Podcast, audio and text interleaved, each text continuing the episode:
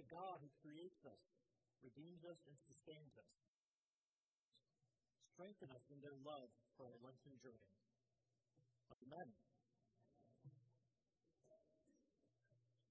I am quite possibly the world's slowest eater.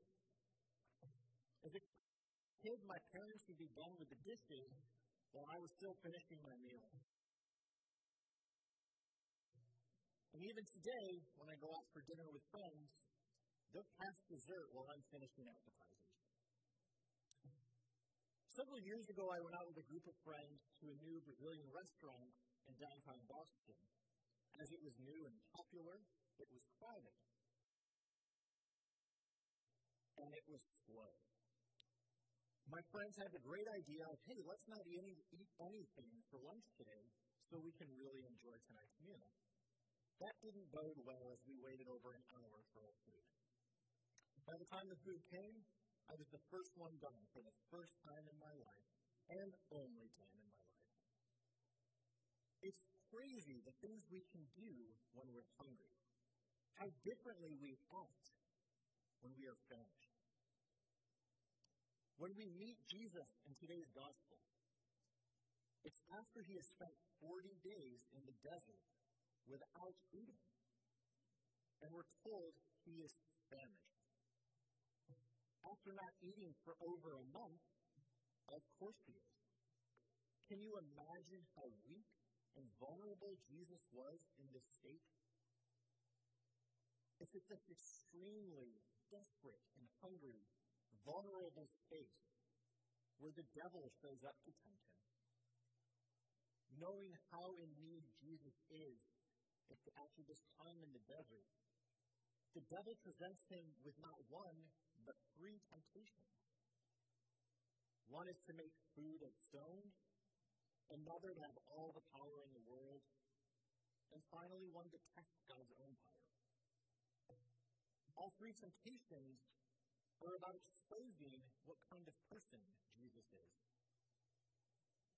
And like Jesus, when we are faced with temptations, it is in often ways that can call into question who we are and how we understand ourselves and what we hold most dear. Will Jesus simply go for the instant gratification of something quick to eat? Is Jesus concerned with having the kind of power that will make others serve him? Or will Jesus put God to the test to show off his divinity? To all of these questions, Jesus says, no. We might wonder, how did Jesus find the strength to turn down these temptations? Well, if we recall, in all three of the Synoptic Gospels, the story of Jesus' temptation comes right after his baptism. And at his baptism, he is called God's beloved Son. Jesus knows exactly who he is in God's eyes, and he holds to that truth in the face of temptation. Last Sunday, Christopher beautifully talked about how hard it's been for many of us to experience the joy of Jesus' transfiguration. These past two years have been incredibly trying for all of us, navigating a seemingly endless pandemic. Like Jesus coming out of the desert, we are all hungry. Hungry for God's touch. Even in the midst of this hunger, Jesus still rejects quick fixes and easy answers for taking control of the situation. Rather than giving in to these temptations, Jesus continually turns aside from them in order to claim his dependence on God.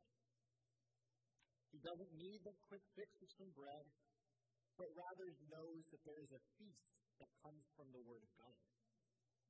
He turns aside the temptation to be the most popular and powerful leader to firmly state that his life is in the service of God. And rather than showboating his divinity, he declares that he need not put God to the test to know that God is with him. The need to be fed after such a long couple of years has often found me looking for food that does not come from when we are hungry, especially waiting for a meal, it's very easy to stop by McDonald's and grab some fries. And don't get me wrong, I love McDonald's fries. But an hour later, my body is not pleased. The meal God has in store for us is one that will nourish our famished spirits.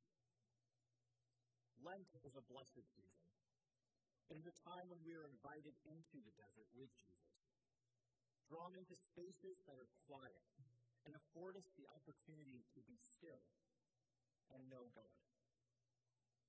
Lent is a season where we are encouraged to make time to remember our dependence on our Creator, to be willing to look at the parts of our lives that are not nourishing us, that are not nourishing our relationship with God, and find the courage to remove those obstacles.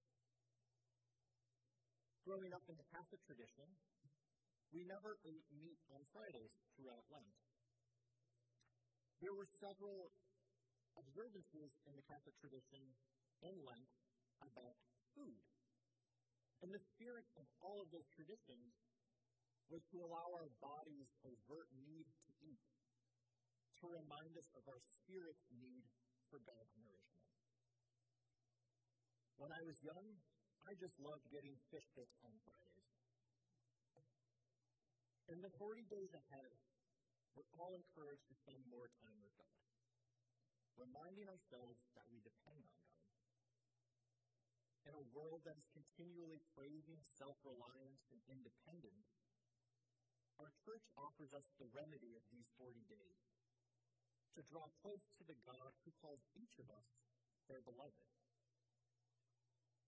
Just as Jesus came out of the desert famished, each of us hungers for the nourishing meal of God's loving presence. Each Sunday we come to gather around the table, hungering to be fed by God's own Son in the breaking of the bread. For so long, we were stuck at home, unable to be together at this table. And while we're still not back together completely, we are inching ever closer to that time of being fully present to one another. So as we begin this Lenten journey, I invite each of us to make a little more time for God each day. As we draw closer, be willing to notice what you hunger for most. Be bold in telling God what it is that you need to be fed in your famished heart. I've always loved the discipline that Lent affords us. It's an opportunity to take less time focusing on the frivolous parts of life. Perhaps that means a little less time checking work emails after hours, a little less time being distracted by loud opinions on social media. Whatever it may be, may each of us be willing to open our hearts to the wonder of God's feast that awaits us. May we find the time and the way to best understand what we each hunger for most of all, and offer that up to God, the parent of us all, who always bends their ear to our famished hearts. Amen.